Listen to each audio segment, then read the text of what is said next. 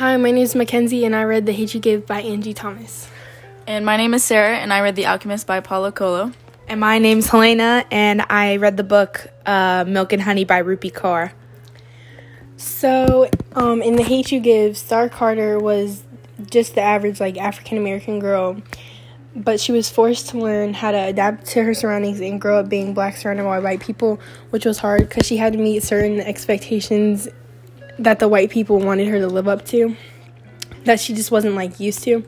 And throughout all of this, she lost herself by not knowing who she was or how to identify herself as the witness to her friend's shooting. And her friend got shot by police. It was unprovoked. He was unarmed. And that just kind of started her like movement into being unsure of who she was. And so Star began to find her voice and speak out for what she believed in, even with all the adversity that she faced. Okay, so The Alchemist is about a young shepherd named Santiago. He travels from his home in Spain to the desert of Egypt in search of a treasure in his recurring dream that he has. Along the way, he meets a gypsy woman, an old man who calls himself a king, a crystal merchant, and an alchemist who all helped him to achieve his personal legend in finding the treasure. He also encounters obstacles like thieves, his um, his love, and the fear of defeat. As he comes closer to achieving his personal legend, the boy is able to understand omens, the language of the world, and how to listen to his heart. Ultimately, he gains more treasure from the journey alone than the treasure itself. Many times throughout the story, he is reading he is ready to give up or put something or someone before his personal legend, but the words of the old king always ra- rang through his head. Maktub, it is written. The word stuck with him throughout his long journey to remind him that he is exactly where he is supposed to be and he is doing exactly what he's supposed to be doing. The author Pol- Paulo Coelho has had faced a similar type of journey as he had as he had to give up his dream of being a songwriter to pursue to pursue writing, just how Santiago gave up being a shepherd to make his dream a reality. While the process of selling while in the process of selling the book, he struggled but he never gave up on his dream no matter what others said. Paulo wrote this book to encourage himself and others to follow their own personal legend. And my book, Milk and Honey, was written by Rupi Kaur. Um, she was born in northern India, and her dad left as a refugee because of the genocides of the Sikhs in India at the time. And he left his wife and daughter, Rupi, the author, and she eventually went to Canada um, after three years of living in India. And she carried those memories that she made in India and carried them with her to her new home in Canada. And some of them were good and some of them were bad. And she created new ones there as well that were also good and bad. And um, Rupi, she's a woman, a daughter, and a poet in real life. And the poems and short stories in Milk and Honey are a collection of pieces of her life. And the book was published in 2016. And at that time, the Me Too movement had like started taking force again. And the author of the book had received many like traumatic experiences that Me Too movement uh, victims could relate to. And the book is like become widely known for its explicit and vulnerable content that women and other people alike could connect with. And um, the book is also written in a unique way because the author actually writes all of her sentences without capital letters and minimal punctuation in reference to her native language in India, which was Punjabi. And the script, Gur Mukhi, I don't know how to pronounce that because it's like Indian, um, is the form that Punjabi is written in. And she brings some of her culture into the writing, and this allows people for um, this allows for people to connect globally. So that's kind of cool. And one thing that we all have in common about our books is the topic of discovery. And with that, I'll t- pass you over to Mackenzie. Um, so the author of The Hate You Give, Angie Thomas, was able to write this book through I don't want to say like her personal experiences, but just how she had to figure out how to grow up as an African American in America, as well as the character Star Carter. So that's how they can relate, and that's like I'm assuming that's why she wrote to it, wrote the book to connect to a lot of other African American teenagers in America, just growing up in similar situations. And in my book, um, Angie Thomas goes into detail about the discovery of power, the discovery of love, and the discovery of self, which are all similar to Helena and Sarah's books because in all of our books, they all have to find, there's a lot of things they have to discover. And Star Carter's things that she has to discover just happen to be herself, how to like figure out love and just love herself and other people and um, how much power she has in her finding her voice and just figuring out that she's not just an African American girl. She's like whatever she wants to be. Good. Okay. so in the book that I read, The Alchemist, um, Santiago has to go through this his long journey, and within the journey, he discovers like how to understand the universe and others. He goes through the discovery of finding love and then also the journey of self-discovery. So within the discovery of the universe, he and others, he is able to like understand the omens and like what the world is kind of telling him at that moment and like he's able to know like if he's supposed to be somewhere at a certain time and like how like others feel and like the language of the world and how to like read other people.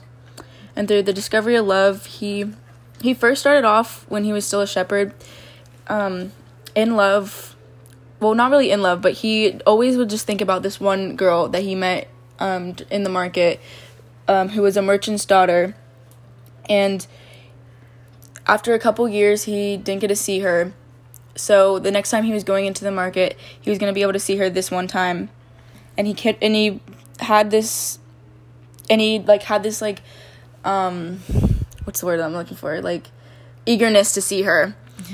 And and then he along the way as he goes into Egypt, he finds this new woman, Fatima, and she has and he has to like realize how to like let her go but like still like be in love with her because like their love is true, so like obviously they'll still like be in love after he leaves.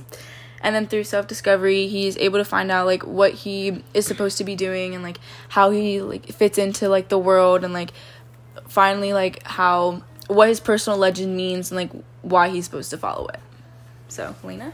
Yeah um similarly to uh sarah's book um the author even though it's a it's not fictional um it's actually pretty much all of her like experiences in life that she would write about because after she would finish I don't know. After she would um have a traumatic experience or like something good would happen or something bad would happen, she would always go to poetry to like calm her down or help her out with any situation. And with that, um she like kind of discovers herself through the experiences she has been through with abuse and past relationships with family members and companions. She mentions something about how a daughter should not have to beg her father for a relationship. She's pretty much referring to the fact that her dad did leave her at the age of three and she lacked that fatherly connection. And it kind of it kind of left her open to that. Like she didn't know what a, a true household man was supposed to be. And you know years later she ended up getting raped by some important men in her life. And i think that kind of like stopped the ability for her to have connections with any male figure ever. It's just it kind of it's hard for her to open up and trust again. And she said you must enter a relationship with yourself before anyone else. And she's like discovering that she can't love anyone but herself before she can love someone else and that's important because if you don't love yourself then it's like it's hard to love anyone else after so just trying to learn how to love yourself and figuring that out is the most important.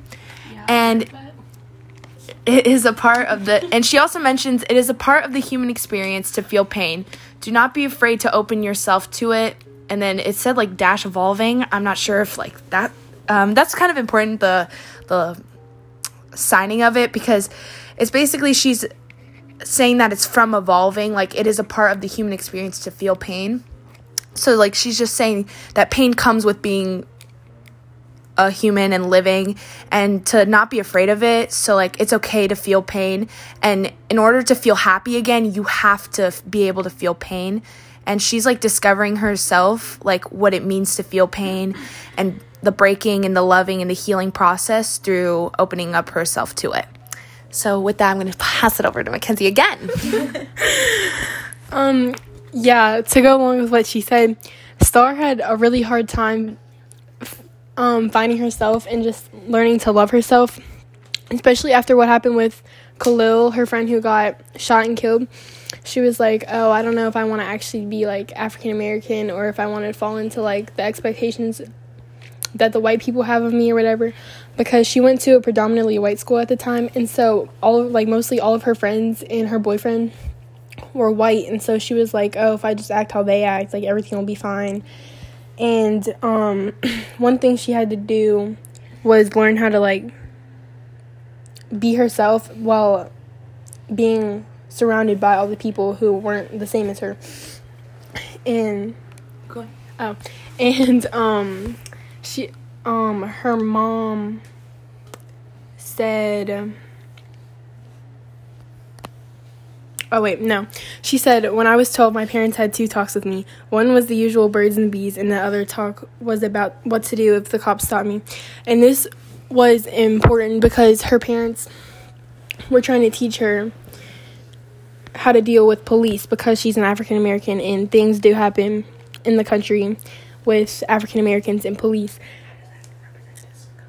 And this was her discovering herself because she was finally learning like wow i'm actually african american like i actually have to be taught these things. And no child should ever have to be taught that. But of course that's just how like america was working at the time. And um, her parents her parents really valued that because they really wanted to emphasize the fact that yeah you're growing up around white people but that doesn't mean that you're the same as them you're not ever going to get treated the same as them and that was just proven even fur- further to her when her friend got shot and killed by a police officer. And that really is what like caused her to jump into like figuring out who she is and just like learning that it's okay to be African American, that there's ways to like be herself. Mm-hmm. Okay. so one of the first things that Santiago has to discover is universe and others. So his so after having his dream, he goes into the town or like the market to go see a gypsy to interpret the dream that he has. And the dream that he has is he is in Egypt by the pyramids and he's getting led by this like little child and this child's like I'm here to help you find your treasure but like before that the child can like lead him to the treasure he wakes up and he had this dream a couple times before. So he asked the gypsy to interpret it and he goes on to and she says like it's in Egypt go to Egypt. And so on the way out of the gypsy's place he meets this old man who calls himself a king. And as they get to talking the king like reveals to him that he's like very powerful and like he like is able to like tell if somebody's close to the, their personal legend and like how to like help them get on their way so the king tells Santiago, when you want something, all the universe conspires in helping you to achieve it. So he is telling Santiago that if this is really his personal legend to find the treasure, then the universe will work in his favor and will help him find it like no matter what, like if it's it's what is meant to happen. And so going and so after this all happens, the king tells him a story to help him like like understand exactly what he's supposed to be doing. So the only way that um, Santiago is able to go to Egypt is if he sells all of his sheep because he is a shepherd and he has sheep. So he needs to sell them so that he's not like the sheep aren't dependent on him while he's gone. So he gives them to the king. And the king tells him the story about how this one really wise man is holding this event and um this boy is has to like is like wanting to see the palace, but the wise man has him hold this like spoon full of oil and go around with his palace without spilling any of the oil. And as the boy comes back around, um, the wise man says, What did you see? And the boy's like, Oh, I didn't see anything. I was too worried about keeping the oil in the spoon. And the wise man takes the spoon away, or like the wise man tells him to go around again, not worrying about the spoon. And then when he comes back around, the spoon has no oil on it, but he saw all like the wonderful likeness of the the palace or like the kingdom. And so in the king's story, the wise man tells the boy, The secret of happiness is to see all the marbles of the world and never to forget the drops of oil on the spoon. So Santiago interpreted this as the drops of oil as being his sheep, as he cannot forget where he first came from with the sheep to be able to like achieve his dreams. And the last quote is from The Alchemist. He says, The existence of this world simply guaranteed that there exists a world that is perfect. God created the world so that through its visible objects, men could understand his spiritual teachings and the marvels of his wisdom. So, the perfect world is basically heaven, and God created the world that we're on right now through like the visible, like tangible objects that we have. So that men can understand that within like all these objects and like within the world like there's a place to go after and like there's a place that's even better than like what they have right now. So he has so santiago has to like understand that like throughout the story he um he realizes that he would rather die trying to find his personal legend than not doing anything at all because dying like on the way to get your personal legend would basically be the same as dying any other day so, Helena. So, um, something that Sarah actually mentioned, um, something that Sarah actually mentioned was, um, how like the the drops of oil in the spoon and just remembering like that you need to remember where you came from and all that. And I feel like the author really did this with like the way that she referred to like the native language that she actually spoke and then written had written her poems in which i thought was kind of a cute little connection.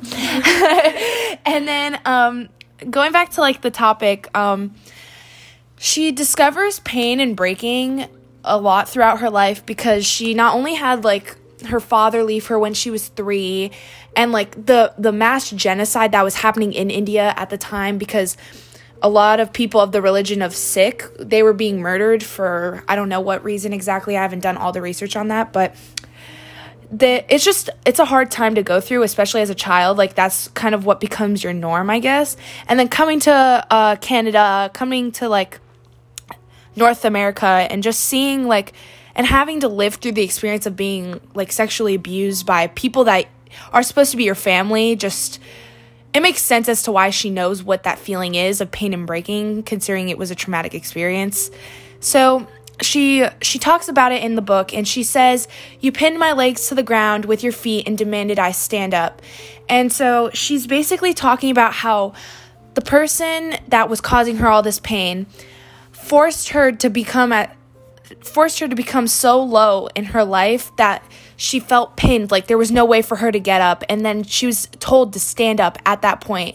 And like it's hard especially when you're beaten down at that point to like try and tell yourself to stand up and having someone to tell you to stand up is just not not a good experience. And she she's sharing her um, experience in hopes that someone can in hopes that someone doesn't have to live through that or in hopes that someone who is going through that knows that they can get through it and that they'll live to be happy once again. And um, another thing I would like to mention is that the book is split up into four parts, or actually five. So the first section is the foreword, then it goes to the the breaking, the healing, the loving, and the healing.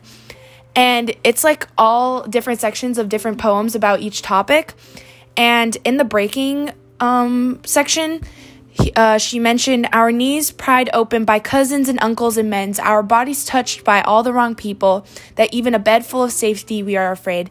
And I feel like she's referring to the fact that, like, even after all this time that she's been like touched by people that she shouldn't have been touched by, that even such a simple situation as going to bed at night and feeling that that's like your only escape is now like violated because of like all the things that have happened to her in the past and she's discovering that like she can't be safe anymore because she can't live normally as she once did before these traumatic experiences.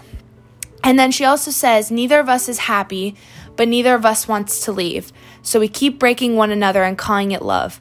And this is in another section of the book, but she's talking about like her personal relationship with someone such as an as a companion and when she says like neither of us is happy, but neither neither of us wants to leave, I'm sure she's talking about like oh like she's probably in a toxic little relationship, but like she's comfortable where she at because like it's nice having someone else. but like, but I get that. Like, saying that we keep breaking one another, like you you constantly staying even though the situation is bad is actually tearing you apart more than it is supposed to bring you together and calling it love. And the fact that she's calling it love means that it, she isn't actually experiencing it and that it's just another like nickname, I guess, for whatever situation she's in. And I think that she's discovering what pain and breaking is through that, like just having to cover it up and move on from the situation just by like I don't know, just by ignoring the fact that both of them are unhappy. And yeah. So I'm going to toss it over to Mackenzie again. so another thing mm, another thing oh another thing that another thing that Star has to like overcome is just figuring out that her voice actually does matter and that she can actually make a change. Even though like her friend is already dead it's not too late to cause change in the world. And so something she says was everybody wants to talk about how khalil died i say but this isn't about how khalil died. It's about the fact that he lived. His life mattered. Khalil lived. I look at the cops again. You hear me? Khalil lived.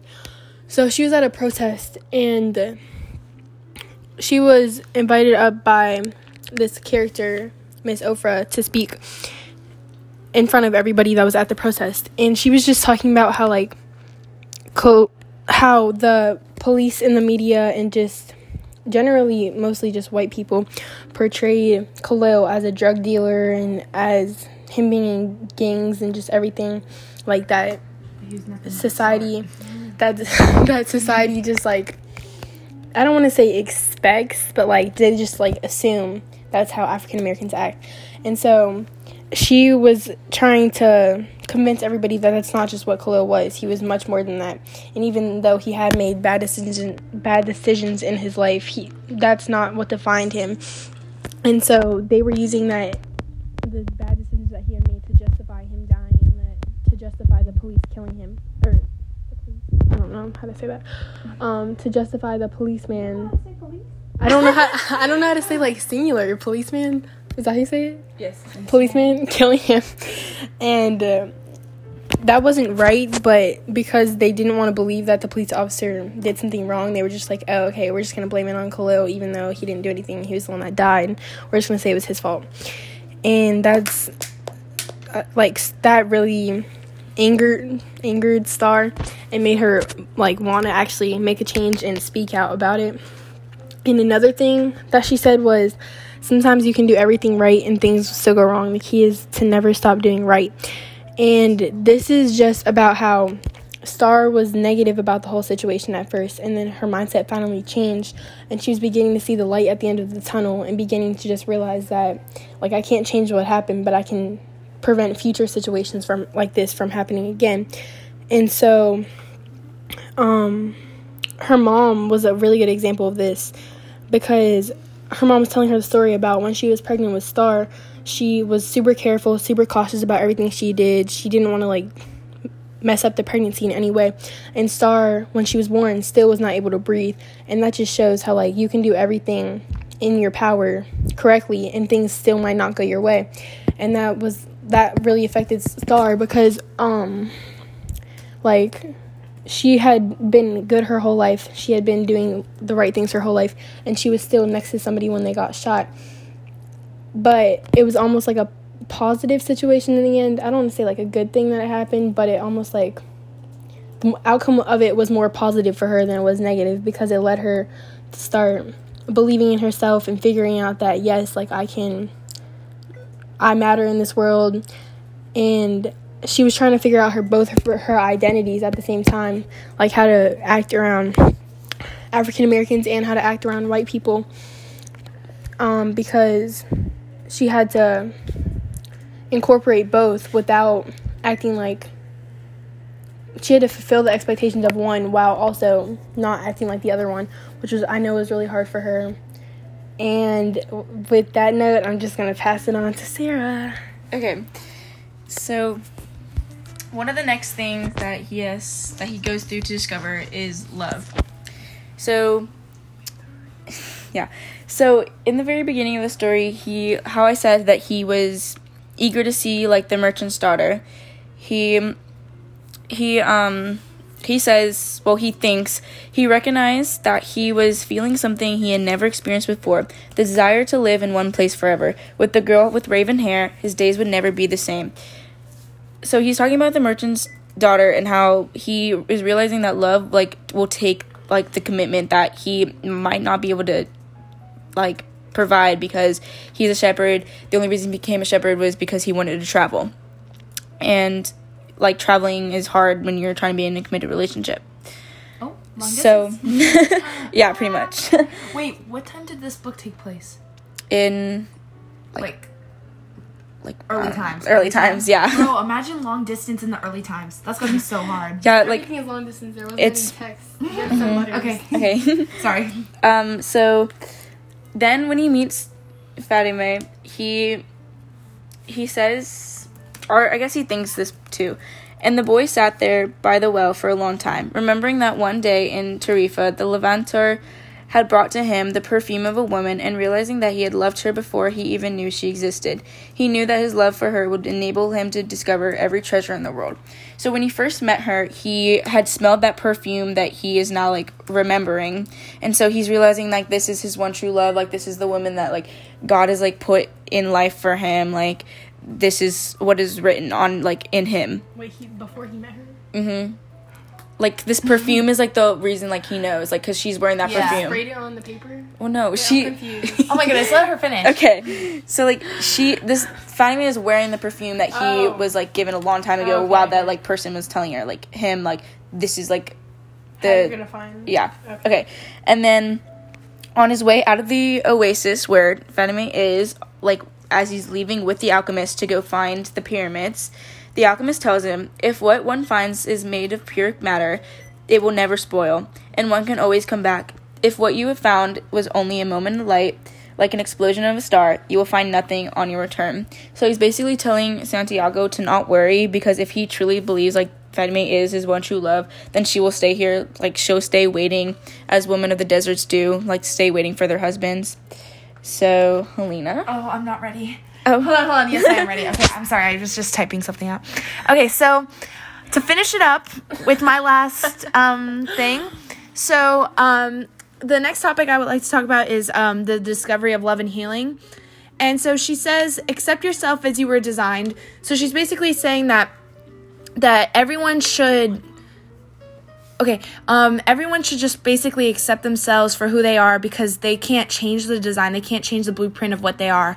And that accepting it is the only way that you're going to be able to move forward and grow from all the pain that you've dealt with and all that.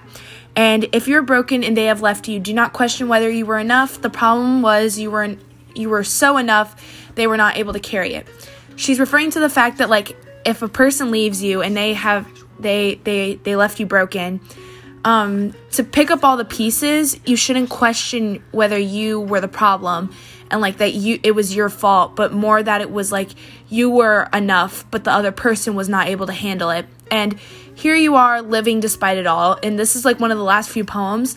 So she's basically referring to all the pain and all the the traumatic experiences she has endured over her entire life and the fact that she's still living and she's made it through despite it all means that like you're okay, like you're gonna be fine, and that you're eventually going to heal yourself. And the fact that you're able to overcome all those obstacles is just showing that she's discovering that you are here and you are able to make it.